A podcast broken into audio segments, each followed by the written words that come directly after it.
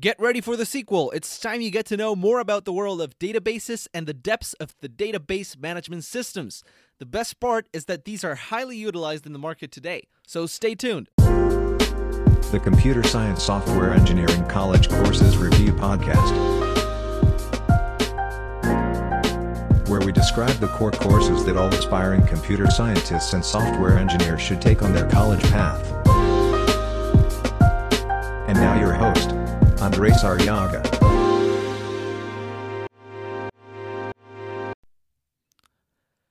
Hello, welcome everyone to the CSSE College Courses Review podcast, where we go over the most important courses that a software engineering dude or a computer scientist should go through, or at least know something about. It's been a while, you know. Um, well, I've had certain complications due to college, but I'm here now. Uh, and yes, we are back, guys. We're back to the lab again, and this time with one of the most technologically advanced courses, Databases 2. I'm excited and fearful at the same time because this course was a hard one for me. It really got me out of my comfort zone and led me to believe that maybe software engineering was not for me. But thankfully, with effort, perseverance, and lots of help, I was able to pass with the bare minimum. I know I sound like a shonen anime character when I say that, but it's the truth and it's only the truth. So let's begin. What is this course about, you ask? And why is it so hard for me?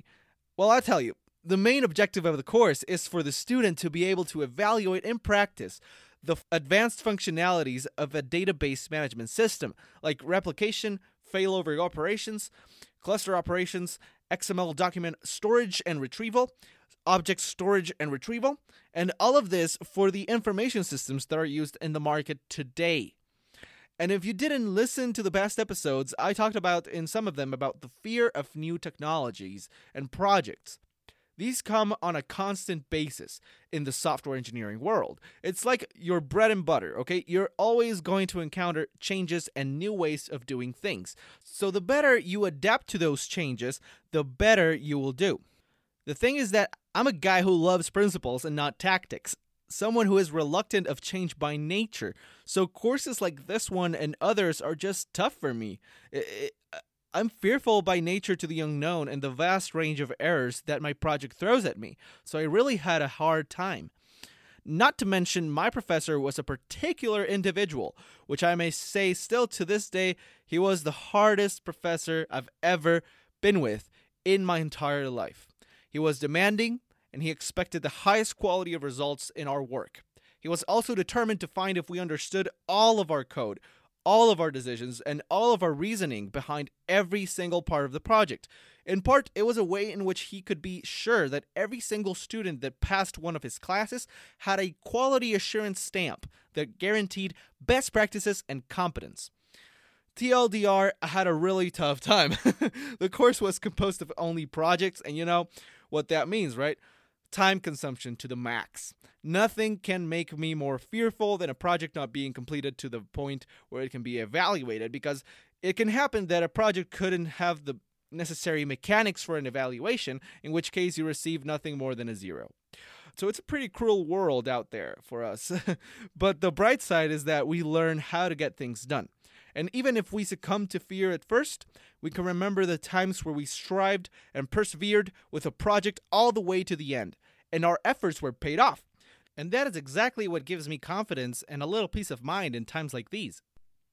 But enough of that, let's get into what this course is about. So instead of telling you the contents of the course, I thought it would be more fun to tell you about the different projects that we had to develop throughout the semester. It's also a way to remember nostalgically the many hardships I suffered. so, starting out, we went over Databases 1 concepts. For this, we needed to create a relational database design for an application that already exists. This application is pretty cool actually. It it lets you pay without cash on bars or pubs. So the idea is that you go to a bar and you order from your phone and you pay for it automatically. Then the waiter delivers the drinks to your table. So you don't have to get up from your seat, you do everything from your phone. As you can imagine, the relational database design for this application is quite big. and it's even bigger if you implement good software practices which strive for scalability and traceability. Long story short, our final design had over 30 tables and like 6 to 7 logs. It was monstrous and we got an 80 for it. I mean, I was sort of okay with it. We could have done worse, but I can't help think that we could have sold that design to some company due to the level of detail and complexity that we had in that thing. I freaking swear, guys, it was something out of this world. But okay, moving on. Our second big assignment was to install a failover cluster over two computers so that the failover system could be tested. If you guys don't know, a failover system is one where the data in a database across multiple computers is not lost. If one computer is shut down, the other computers are supposed to take over and administer the full integrity of the data. For this project, we needed to install a Microsoft failover cluster on two computers from the lab at Tech. And in theory, it was an easy thing to do. The only thing was that it was a long process, very time consuming. So it was so dang long that me and my partner had to stay over the night in the lab and stay up all night. so revisions came along, okay? And it turned out that none of us had done the installation of the right failover cluster. The one we had installed was one that looked almost identical to the one we had to do. So we got a 40, the highest grade for that project. And this leads me to my first tip of the episode. Always ask your professor if you can. My professor made himself available for everyone and even gave us his personal cell phone number. We didn't ask him which cluster exactly to install because we didn't want to bother him. We were too afraid.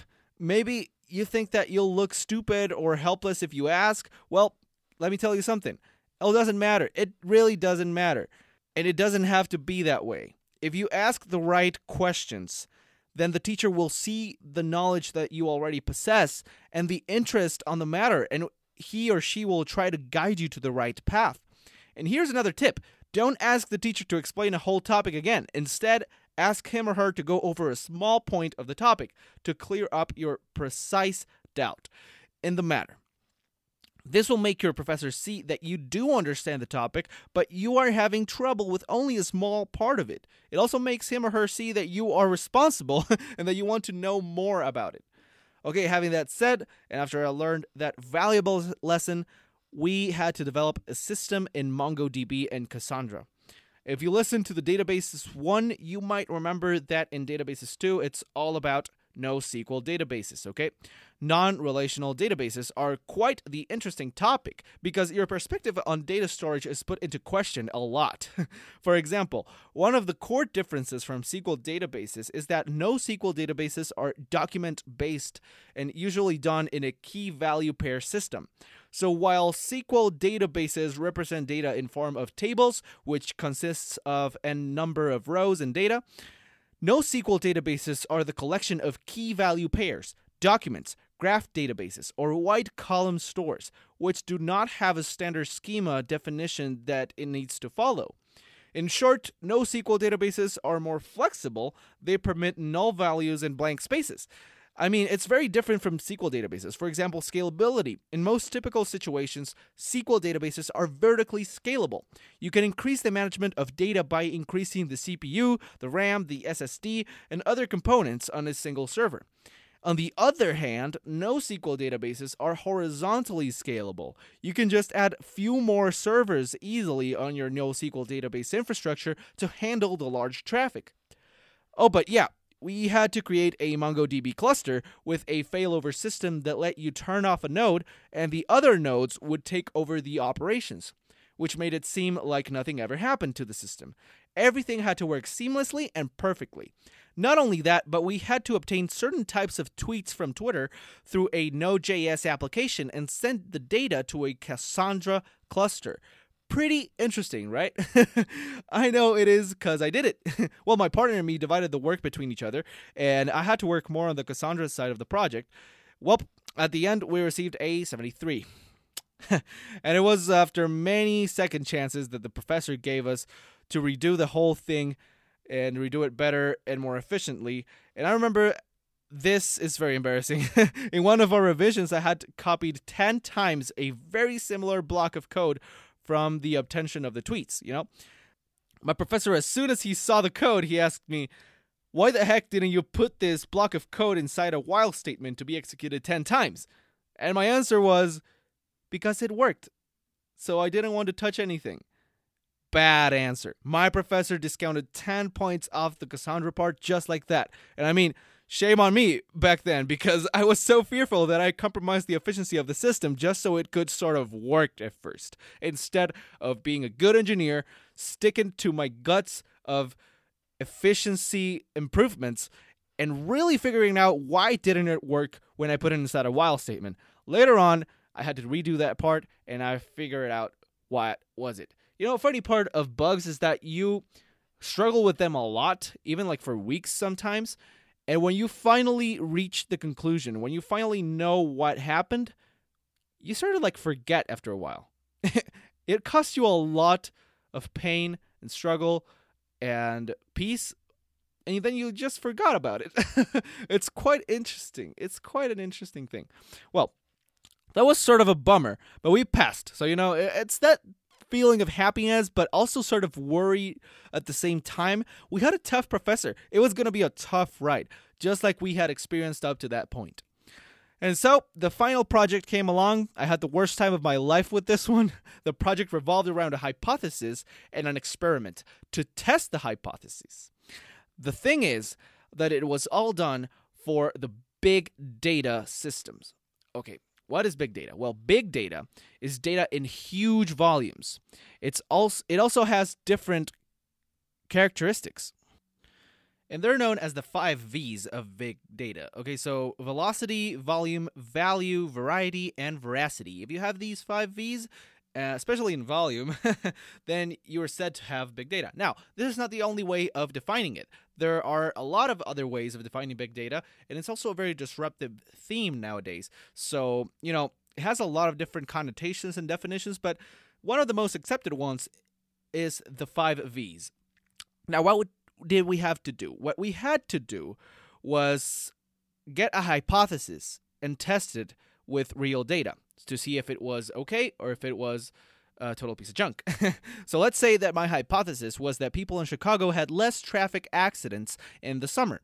Then I would have three tables to draw conclusions from. One of them would be temperatures in different parts of Chicago all throughout two years. Another one would be, let's say, traffic accidents throughout two years. And the last one would be I don't know, maybe wins throughout two years. So, what we had to do was perform data treatment to these tables so that they wouldn't be so big, first of all. I mean, I'm talking about like two gigabytes, just a single table. It's, it's ridiculous. and um, so, yeah, so they would be not as big at first because we would be performing data treatment. And for this, we had to use three different approaches MapReduce in Java, Spark, and Cloudera's Hive. So, from these new datasets, which were still big, if I may add, we had to converge the data for analysis in a Power BI framework so that we could clearly see and show data for our analysis.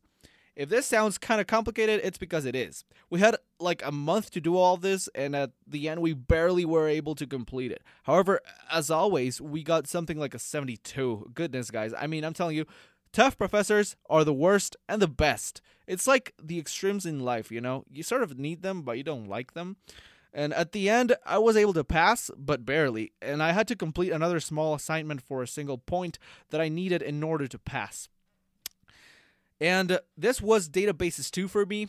I really struggled with it, but guys, I'm telling you, if I could pass the thing, you can pass as well something very important is that you be in constant communication with your partner, that you divide the work accordingly, that you both know exactly what each other did, as we talked about in object oriented programming and other courses, by the way.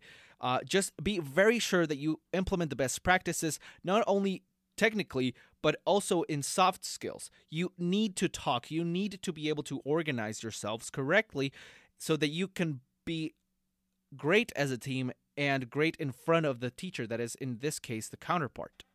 So, having that said, guys, never give up. Always be in constant communication with your teams, with your with your uh, teammates, and I'm telling you, just keep going, persevere, and you'll be able to do it. Uh, thank you very much for listening, guys. I really had a great time. It's been a while. I know um, I've been having different complications with college and different things in life, different personal projects that I will be talking about soon in the podcast as well. So, thank you very much, guys, for listening. This has been all for Databases 2, and hope you have an amazing week. Take care, God bless you, and bye bye.